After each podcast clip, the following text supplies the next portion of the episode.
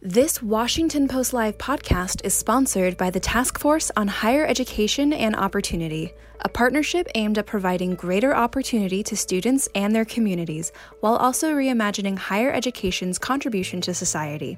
You're listening to a podcast from Washington Post Live, bringing the Post's newsroom to life on stage. Leslie Fenwick, Dean Emeritus of the Howard University School of Education, and Andre Dua, senior partner at McKinsey & Company, joined the Post to talk about the evolving role of higher education. Let's listen. Hi, I'm Eugene Scott, a political reporter for The Fix at The Washington Post. And today we're going to explore how the role of higher education is being re-examined across the country, including how it needs to evolve to meet a changing job market and how a growing inequality has been exacerbated by the COVID-19 pandemic. I'm thrilled to begin today's program with Leslie Fenwick, the Dean Emeritus of Howard University School of Education. Welcome, Dean Fenwick. Thank you. You have been a teacher, a, a, scholar, a dean at a university, as well as being someone Joe Biden was seriously considering as his education secretary. What do you think his top education priority should be? Well, Eugene, it's a privilege uh, to be here with you this afternoon. And certainly the top priority has to be um, embracing a new um, and more diverse student population, both in K 12 higher ed and the workforce. I mean, we've seen some trends beginning in 2015 in public education, K 12 education, that resonates with higher education. So, beginning in 2015, for the first time in the history of American public education, uh, the student population became majority student of color, and the majority of those students were from families that are experiencing poverty. We see some of this mirroring uh, into the higher education setting, particularly in public universities. So, um, for the first time in 2017 18, um, the majority of public school, public colleges and university students um, were non-white. That's a first time uh, in American history. And that um, trajectory continued into 2018-19, that academic year, where when we look at public colleges and universities, the majority of students in 12 states, uh, Puerto Rico and the District of Columbia, were non-white students. And so I reference this because we have a new generation of young people um, that have to have opportunity in uh, education, both K 12 and higher ed, in order to be um, excellent contributors to the workforce, the labor force, and civic life. You know, when I think about diversity in higher education, one of the top topics I think about uh, is college affordability. And we know that student debt, forgiveness, and tuition free college have been part of Joe Biden's education agenda. The pandemic has put the global economy into a year long tailspin, as you know, and we may only be just now starting to recover. Do you think we can afford to cancel college debt right now? I think we have to do everything we can to kind of restructure our fundamental assumptions about how students pay for college uh, undergraduate college and even graduate and professional school. So right now, the majority of young people pay for um, college and university life, uh, graduate school, professional school through student loans. And I think we're at a tipping point where we need to reconsider some of these fundamental assumptions, not only about how we fund K 12 education, but how we expect young people to fund higher education. So our old notions of increasing budgets, increasing uh, Pell Grant, you know, maybe doubling the Pell Grant or increasing budgets um, that states use to support public uh, colleges and universities really need some retinkering. These were old assumptions of just expanding a pot of money. Um, maybe now we can look at uh, reducing um, costs associated with uh, attending college in new and kind of revolutionary ways. when a lawmaker who supports canceling college debt tweets something supporting that idea, uh, usually in the replies you see someone saying, "What about those of us who already paid off our debt?" And what what's your response to that? There's so many people who got second jobs who stayed in college longer than they were expecting to, uh, just to make sure that they could uh, finish their programs debt free or at least pay off the debt years later. What what would you say to those individuals uh, who wonder why canceling college debt is beneficial to them? I think that uh, civic life and public policy are always forward looking, always forward looking. So the more we can do as a society to uh, increase the diversity of students who have college degrees, who are equipped to go into the workforce with certificates and licensure and training, um, the better our society is as a whole. So I would say that the notion of civic life, the notion of public policy is to be forward looking um, about, you know, kind of the foundational aspects of life. Um, this is not about the past. This is about crafting a new future. And there's certainly a new uh, generation, a more diverse group of students who will be participating in a global workforce whom we need to edify, um, whom we need to reduce the friction um, between them getting uh, trained, educated, um, and participating in the workforce. I certainly understand that, but would you say that there's equity in that? I know equity has been a big part of uh, what Biden wants to push forward. Is is there equity in some students having college debt canceled and others not? I think there is equity in that. Um, you know, equality and equity are two different propositions. Equity is providing individuals with the resources and experiences that assist them with being successful in uh, the workforce. And so I think that um, we're looking now, we're at the shifting point. One of the things that the pandemic has done is it's told us that we can reconfigure, we can reassess these foundational assumptions that we have about how we're operating, how we're operating economically, who we're serving in higher ed, who we're serving in K 12. Uh, foundational assumptions about who we will invest in, are we going to invest in a more diverse, um, educated citizenry, a more diverse um, workforce? And how will we do that? We'll only do that by looking forward, by kind of doing equity audits of what this new population of young people need to be successful um, in terms of education achievement, education outcomes, participation in, in the workforce. And we want the, this new generation um, to be successful not only at the lower rungs of the labor force, but in senior management and leadership positions. And so the equity equation, just like public policy and civic life, require and demand that we be forward looking. Speaking of being forward looking, we know that under the president's current plan, uh, at least some of the 1.6 trillion uh, dollars in student debt would be eliminated for 44 million affected Americans.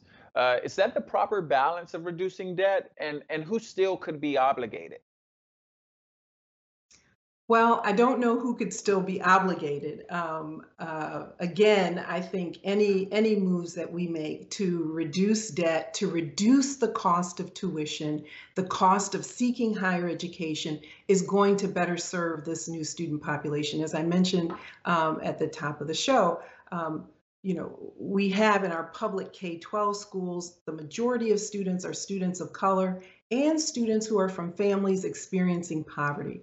And now we see, as of 2017, that the majority of students who are in uh, public colleges and universities, a significant sector of the universe, the, the universe of colleges and universities, those students too are students of color primarily first generation college attendees, primarily from families and communities that are experiencing poverty, and also a larger share of women. So, um, you know, I think, uh, again, we have to do kind of an equity audit um, in terms of how we're going to redefine assumptions and structures and mechanisms so they're aligned with this new workforce. And this new workforce needs additional resources to get to the places that we need them to get to. Donald Trump's education secretary, Betsy DeVos, said the concept of free college uh, is a socialist takeover of higher education. I assume you disagree with her, but I want to hear why.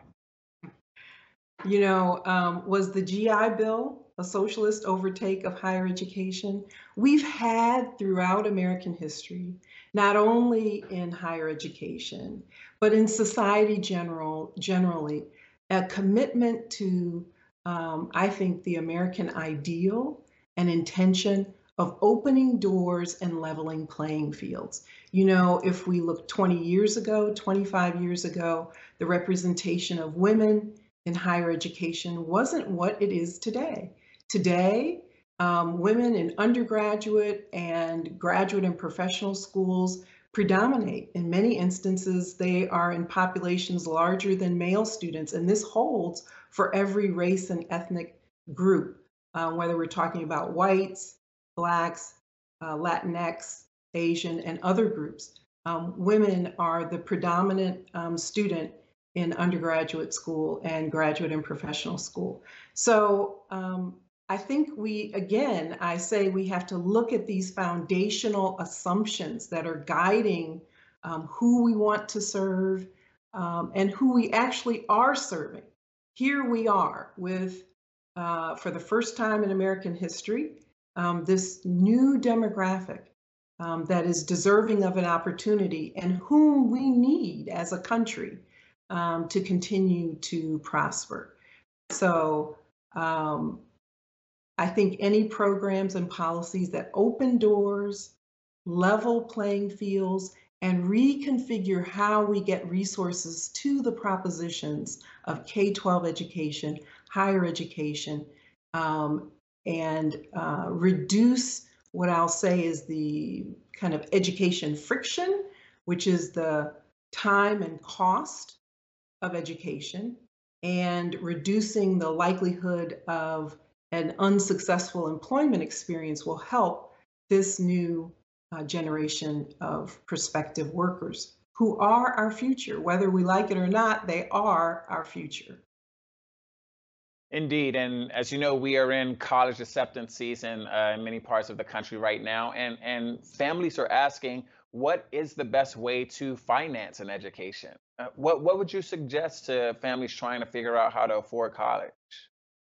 I think that uh, you know, with these, as I said, with this uh, demographic shift, that more colleges and universities are re-examining um, how to attract and retain a more diverse student population. So we've seen um, directly after the pandemic, many colleges and universities stopped requiring college entrance exams for um, acceptance. We already had, uh, you know, at least 30 years of research that showed that um, for Black and Brown students, uh, standardized test scores, college admission scores had less predictive value than high school GPA. So we're seeing institutions um, begin to massage their structures and their disposition to serve a new population. Um, uh, certainly, uh, the Biden administration has um, increased resources to families, um, not only just to help with general economic uh, wherewithal, but to also assist with um, increasing and sustaining uh, college attendance. And I think that those are the right moves. Um, and so, my message to parents is we have in this country um, several types of institutions of higher education. The average cost, for instance, for an in state public institution is about $6,000. The average cost for a public institution out of state is about double that, uh, maybe even triple, around 18 to 21,000. And then for private institutions, there's a considerable jump to an average cost of about $34,000. So parents in the United States do have choices. In-state um, institutions recommend, uh, you know, rep represent um, probably the most cost effective alternative for parents and students to consider. And we also have, you know, um, a significant number of first generation college students are emancipated. They are uh, economically and in every other way on their own. And so colleges and universities, as I said, are going to need to continue to look at these structures and their assumptions and their disposition to serve, the services that they're providing students um, are going to look different relative to this new generation and population of students. I want to switch gears a bit and talk about this coronavirus pandemic that has really, uh, you know, turned higher education and K through 12 education on its head in many ways. And in one of those ways is, is the digital divide. I'd love to hear what you think about the ways in which the pandemic has exposed the growing problem of a digital divide in the United States. This is a serious issue, as we well know, and it's also an issue where the federal government and industry can um, make a huge difference. So, for students, whether they're K 12 or in higher ed, if they're from families where the family income is less than 30,000 dollars annually. 30% of those um, students are have no broadband access. They have no internet access, no ability to um, log on, to participate in school, to complete homework. And in fact, we're beginning to um, track, we have been tracking in various uh, school districts the number of students who are now unschooled. Not that they're just not attending a physical space called school, but they're not even logging on. And this is something we've got to correct. So when we talk about a learning lag, I'm deeply concerned about those students, particularly those who are in urban communities that don't have access to um, internet for um, school participation, homework completion, and also remote rural communities that have similar problems. I was speaking to a dean colleague in Kansas, and she was noticing during the pandemic when her university was closed and offering virtual instruction that on the occasion when she visited her campus, she noticed clusters of cars with um, adults and young children sitting in cars. And she thought this was interesting and went over to the cars and noticed in talking to the adults who were in the cars that they were with young children and trying to ride the university's um, internet access. And so um, you know, parents are going to lengths to make sure that their children are, um, uh, you know, educated in this virtual environment. And I think going forward, even as we get a better handle on the pandemic, we've already established that education um, is going to be transboundary. Um, you know, our advances in audio and video technology have made not only education a transboundary and dispersed experience or distributed experience, it's also making the workplace. So we see these parallels and this mirroring um, between education environments and actually workplace environments. And this generation is the most um, technology connected.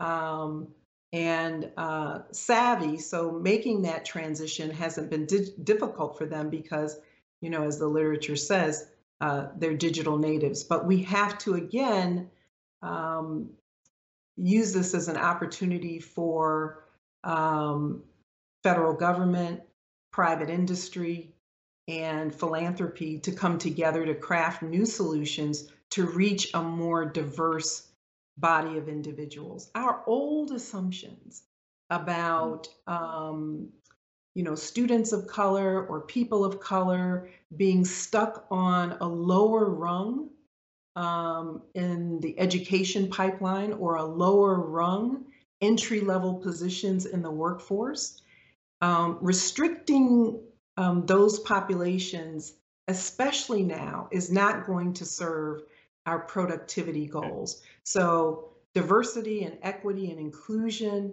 are centerpieces to going forward, not only in higher ed, but also in terms of the larger workforce and meeting those productivity goals that we have. Awesome. I have one more question for you, and it's related to the drop in enrollment that we've seen during the pandemic. Uh, last year, college enrollment dropped by 20% compared to the previous year, uh, with much of that drop off coming from students from low income neighborhoods. What are some of the most effective ways to address that? Eugene, I think this is such an important question. So when we look at that data, there's there's some good news embedded in the data. I'll, I'll talk about the bad news about the drop because even prior to the pandemic, um, we noticed a, a, drop in higher education enrollment by about 5%. And that's been exacerbated because families and individuals are at more economic risk risk as a result of the pandemic and job losses. But there's there is some silver lining either around that cloud or embedded in that cloud. And here's that silver lining. Um, when we look at Black and Latinx um, high school dropout rates, they're at an all-time low. So we have uh, Black students and Hispanic Latinx students um, finishing high school at rates that are comparable to white students. So dropout rates are at an all-time low. And we also have um, Black and Latinx 12th graders um, enrolling in college at higher rates, probably the highest rates in the last um, 10 years. So this is encouraging. We have more interest in college, more enrollment in college or desire to enroll in college, and fewer students, particularly Black and Brown students, dropping out of high school. Um, the declines that we're seeing, um, again, are coming primarily from, uh, we need to look at uh, white students, particularly white students who are from uh, rural areas and um, from families that are experiencing poverty. That group of students is contributing to this um, loss. And I think we can um, recoup. Um, you know, in my experience as dean, um, the majority, the overwhelming majority of my students did not drop out of school because of undergraduate college GPA. Um, typically, what stood between them and the ability to continue was about $2,500. So many times we see students um, who are from families experiencing poverty, students who are first generation college attendees, um, dropping out not because of academic ability and talent, but because there's a very small margin of resources, financing that they need to remain in college.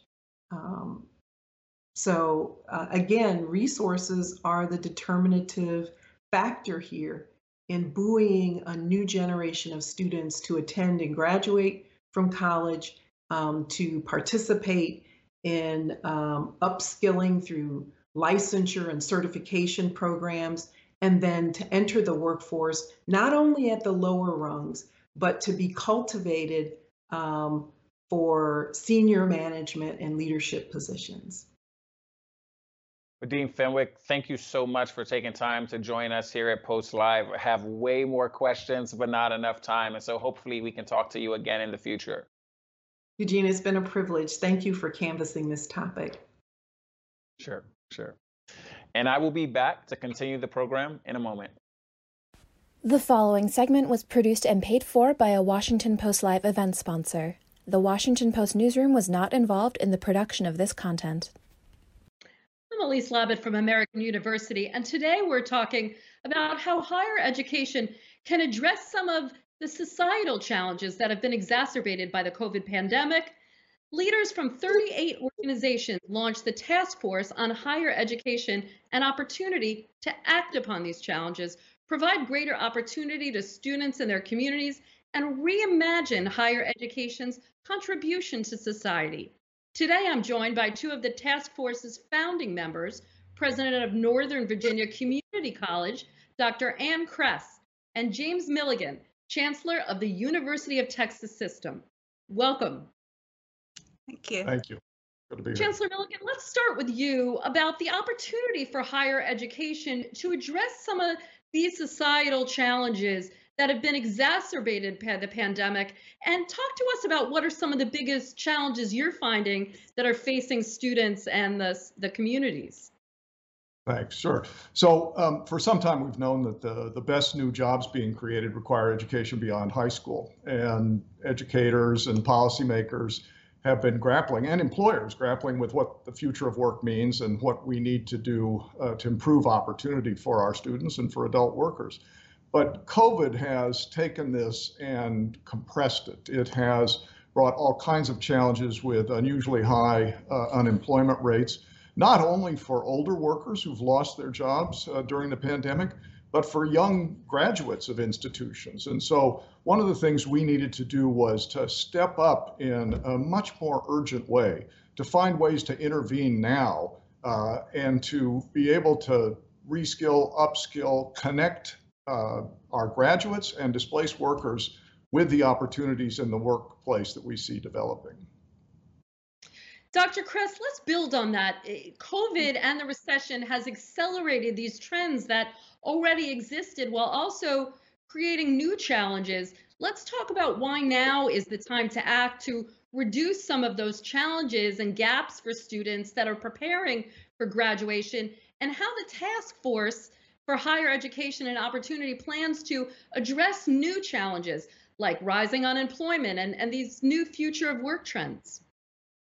Sure, absolutely. And I think that is really the power of the task force.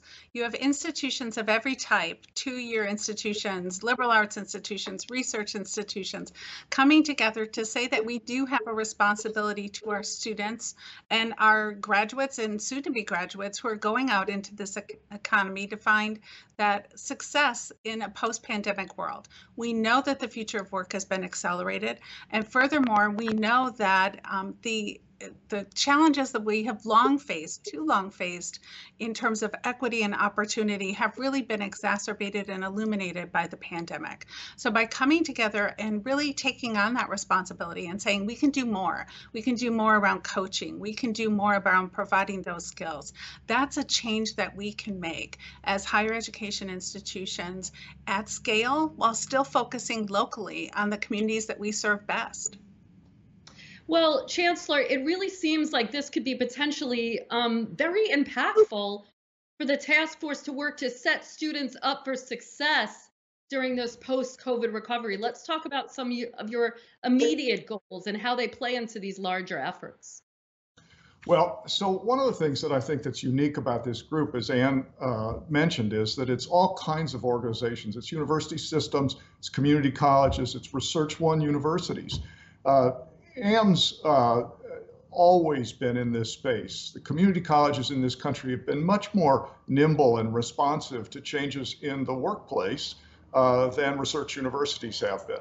Um, what this task force uh, is, is really um, encouraging is the sense that we all own this responsibility. This is an obligation for all of us to be engaged in how to be more responsive, both for our, our students who are graduating into a pandemic that's uh, unprecedented, for recent graduates uh, who are having more difficulty now, and particularly people of color who uh, are experiencing unemployment rates at about twice the level of other young graduates, and for displaced workers who need to get back into uh, the workplace, but probably not with only the same set of skills they had before. So this is uh, an effort across the board in higher education, community colleges, research universities, and others, uh, to address in uh, a new way what the challenges are uh, of the economy that we're facing today. Dr. Kress, we just have a moment left, but it really does seem like an, a real opportunity here to kind of reimagine how higher education can make this contribution to society. Absolutely. There is this opportunity to help our graduates and soon to be graduates pivot to where opportunity still lies. For example, at NOVA, we're really focusing on the IT economy. Six of the top jobs in our region are in the information technology sector. Um, we know that opportunity is there. Just month on month, employment has increased between 6 and 12% in those fields. All of us are really rethinking how we can help our graduates find that opportunity out there and connect to it it in meaningful ways? Well, you know, it certainly seems as if COVID has added to the challenges facing um, recent and pending graduates, but also creates a lot of opportunities here to imagine the future of higher education President of Northern Virginia Community College, Dr. Anne Kress, and uh, Chancellor of the University of Texas System, J.B. Milliken. Thank you so much for joining us. Thank you. Thank you. We'll send it now back to the Washington Post. And now, back to Washington Post Live. Welcome back. I'm Eugene Scott, political reporter for The Fix here at the Washington Post. I'm now joined by Andre Dua, a senior partner at McKinsey & Company, and he has been studying issues related to higher education for many years to come, for many years, should I say, and he's come to join us to share some of them with us. Uh, welcome, Mr. Dua. Eugene, de- delighted to be here. Thanks for having me. So, how would you describe the jobs outlook for those about to graduate this spring, as well as some more recent grads? Well, I think that's a great place to start. I think, as you'd expect, this is not the best job market to graduate into, perhaps even the worst job market to graduate into for quite some time, and substantially worse than after the financial crisis in 2007 and 2008. So, we see in general that the job market is uh, very bad for young people, and it's also bad for college graduates. So, there is a real challenge right at this moment. We just heard from Dean Leslie Fenwick uh, from Howard University about the unequal impact of this pandemic on different demographics. How is that playing out in regards to employment prospects?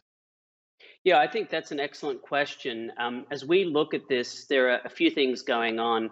I think, firstly, as you uh, pointed out, the employment prospects and the unemployment rates for minority groups uh, are worse than for the population of college graduates overall. That's the first thing to be concerned about. The second thing, and perhaps of greater concern, is as we project out the rate at which the job market will recover, it does look like that certain groups are likely to take longer to recover. So, as we, for example, look at different minority communities or women or low income uh, people our projections are that some of these groups will take up to 12 to 24 months longer to recover to the pre pandemic job levels that we had. And so I think, Eugene, as you pointed out, the thing that is quite concerning about that is we're seeing through the pandemic and the post pandemic recovery a significant and unequal uh, impact and recovery. Can you talk a bit about the outlook for those without a college degree? Is it exponentially harder uh, to find a job if you don't have education beyond high school right now?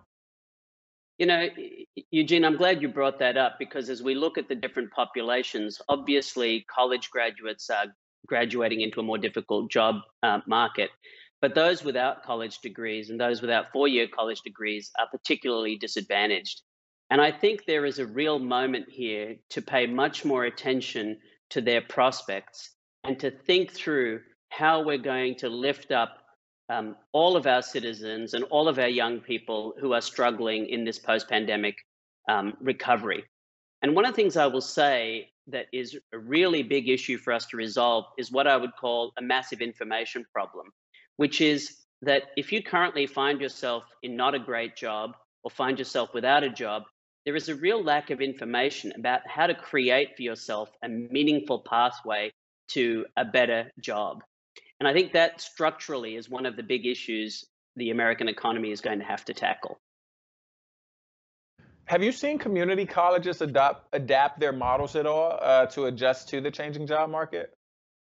Yeah, I think as um, we heard um, in some of the earlier discussions, community colleges have been very uh, fleet-footed in adapting. And let me give you one example. Um, at CUNY, for example, the City University of New York, they've really adapted and created some applied sciences associates programs, and they've done so very quickly to respond to opportunities in the job market. So, for example, they've created programs that relate to pharmaceutical manufacturing technology, to environmental technology, and to cyber and digital security. And these are obviously areas where there's significant job demand. So there's a really good opportunity there. But I think outside of colleges, we've also got to help people think through how to find for themselves meaningful career paths. And let me give you an example of, I think, a quite exciting initiative underway. So there's a group called the Rework America Alliance, which has been really started by the Markle Foundation, but together with about 30 companies. And one of the things they're doing is they're sort of saying for those without four year credentials, how do we get people into really good job pathways? And let me give you an example of what I mean. Right now, for example, if you, let me take an example, if you're a customer service rep and you lost your job and you're now trying to re enter the job market, it's not obvious what job pathway you should consider that puts you on a longer term, more stable footing. So, what the Rework America Alliance is doing is they're really using data to analyze the pathways that people take throughout their career. So, let me pick up on this customer service example. If you're a customer service rep, you can become a computer user support specialist, which has a substantially higher median income. And what we see from the data is that once you're a computer user support specialist, there are opportunities later to become a computer systems analyst, which pay even more money. And so I think one of our challenges is to get this kind of information in the hands of people so that we are creating structured, well thought through, better career pathways for people. And that's what we're going to have to do, but we're going to have to do it at substantial scale. You talked a bit about job loss. I'm kind of wondering what types of jobs in particular are at most risk or, or, or at risk most due to the rapid changes in skill sets needed. Yeah, well, that's a great question. And I think Leslie was talking about this as well, which is in many ways, we're seeing the acceleration of trends already in place. And the big trends that we've really been keeping an eye on are the increase in automation and the deployment of digital technologies. And these are really proceeding apace. And they were going quickly before the pandemic, but the pandemic has accelerated them. For example, in our research, we found that two thirds of companies are accelerating their automation efforts. And as you will have seen yourself, e commerce has really risen and the use of digitization technologies. So, where has that had an impact? Well, where we see that having an impact and likely to have an impact is in a couple of areas which are of pretty significant concern because they employ large groups of people. Office support, for example, and customer service and support. So as we look ahead, we see these being job categories which are particularly affected. Now, on the other side of the ledger, there are areas where there is substantial job growth. For example, in the area of health aides and technicians, or health professionals, or STEM professionals. And so our challenge is going to be to support people in these job transitions. I want to talk a bit about the coronavirus pandemic and its impact on the workforce uh, right now. And have you seen the pandemic shape the future of work differently? Yeah, that's certainly the case. Um, I think the few areas in which we really think it's going to shape the future of work differently are as follows. I think, firstly, as you would expect, there really has been a shift to remote work.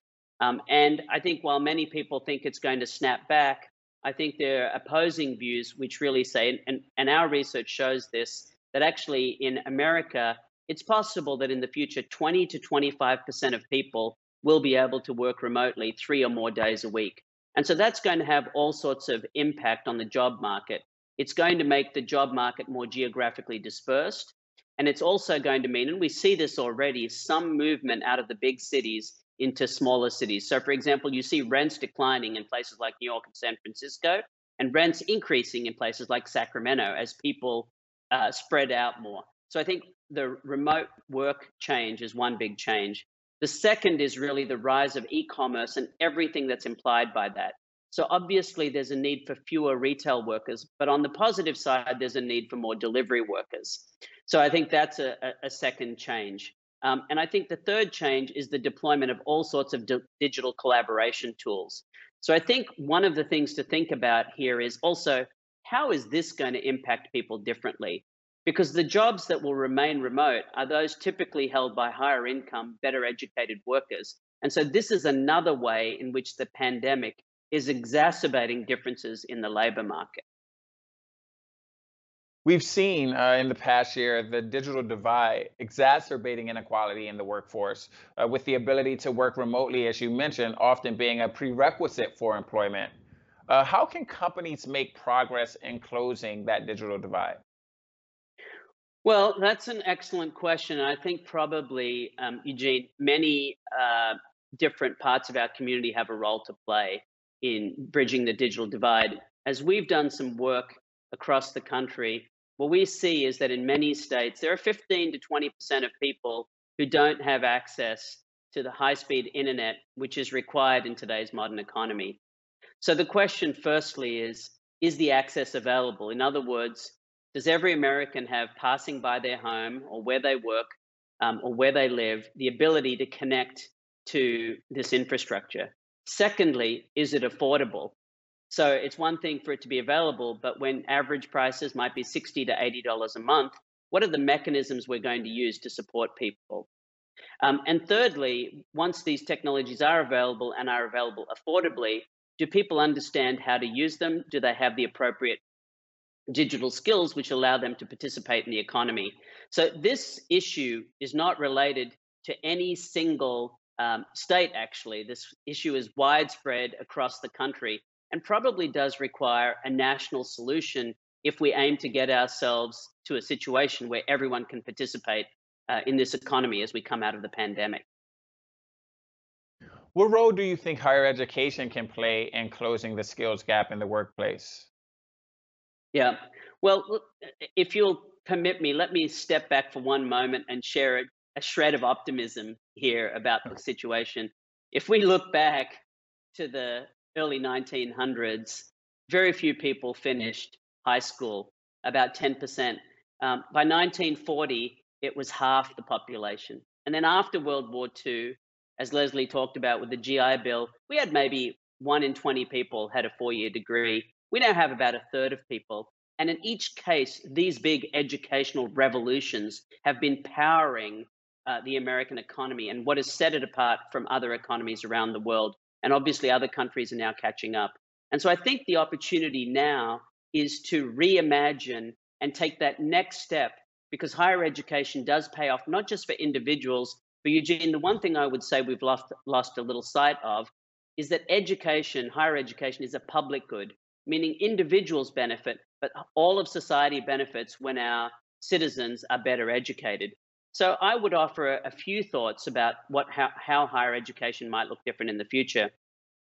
The first I would say is we've got to get all our institutions focused on those who don't have secondary credentials. And Leslie talked about this, and others have talked about this extensively. But there are many people who are not participating. How do we get them to participate, and how do we get them to succeed? So we need um, all Americans to be able to access these without high levels of debt. That's the first thing I would say.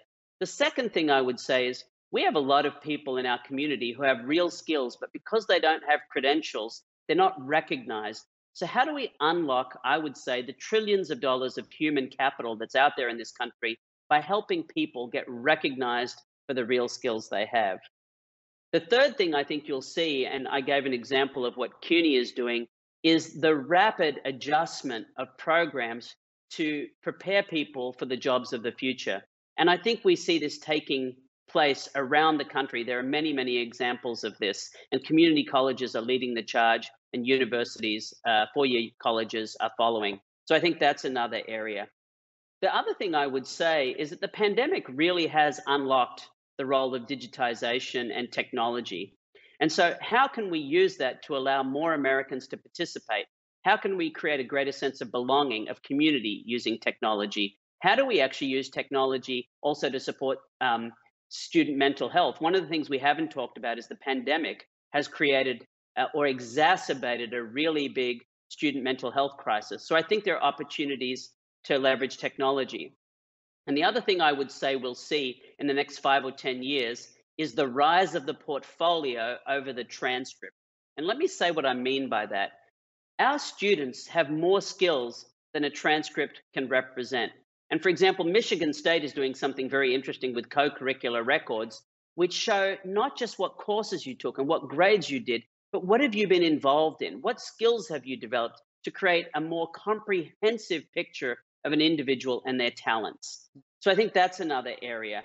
And I think the other thing I sort of mentioned, which applies to universities too, is I think we're at the beginning of seeing um, a better understanding of job pathways, not just for post secondary um, for people without post secondary qualifications, but even for people graduating from college. In other words, what major should I take to prepare myself for the jobs of the future? And how can data help me understand career pathways that will make me successful? And perhaps the last one I'd offer is I think we're at the beginning of an era where non degree credentials will augment degree credentials and will proliferate. So, certificates and other kinds of things, which in short bursts give people um, the sort of skills they need to participate in the modern economy. And I think this is a good thing to augment the, tr- the terrific role that higher educational institutions are playing. Is a college diploma as valuable today uh, as it was maybe 20 or 30 years ago? Well, um, Eugene, I think that's a question that's good to ask, and every parent and every person going to college should be asking that question. There is evidence, um, I, and I, it really has two parts, I would say. Firstly, um, college really pays off. If we look historically, if we look even at the last 20 or 30 years, um, it's clear that there's a very, very high return on investment for college. You know, people who co- complete at a community college, their lifetime earnings are 400,000 on average than somebody who hasn't uh, completed community college. If you've completed a four-year degree, on average, your lifetime earnings are a million dollars more than if you had uh, not completed any college. Having said that, the numbers I've given you are averages. And we do see some decline in the return on investment, and particularly it depends on institutions and programs that students take. So, one of the things which I think is really important, and it comes back to my theme about information, is how can we provide more information to students to evaluate what are good choices for them that reflect both their interests, the kind of life they want to have, but also the reality of their financial situation that um, they find themselves in. Because what we want is to create really productive members of our community and citizens but those who aren't overburdened financially so that the return is really there. So I think to, to, answer your question simply, yes, higher education is a great value for money, but it bears spending time on to find what's exactly right for each individual. Well, thank you for joining us, Andre. That's all the time we have, so we're going to have to leave things right there. Thank you so much for having me. I really enjoyed the discussion, Eugene. Likewise. And please tune in at 4 p.m. Eastern Time when my colleague Jonathan Capehart will interview Ohio Governor Mike DeWine about the progress being made in that state regarding vaccine distribution. And tomorrow at 11:30 a.m. Eastern Time, my colleague Michelle Yee Lee will talk with Congressman Judy Chu and Mark Takano, combating anti-Asian racism. You can always head to the WashingtonPostLive.com to register and find out more information about upcoming programs. Thank you for joining us. Thanks for listening. To hear more interviews from this series and other Washington Post Live programs, visit us at WashingtonPostLive.com.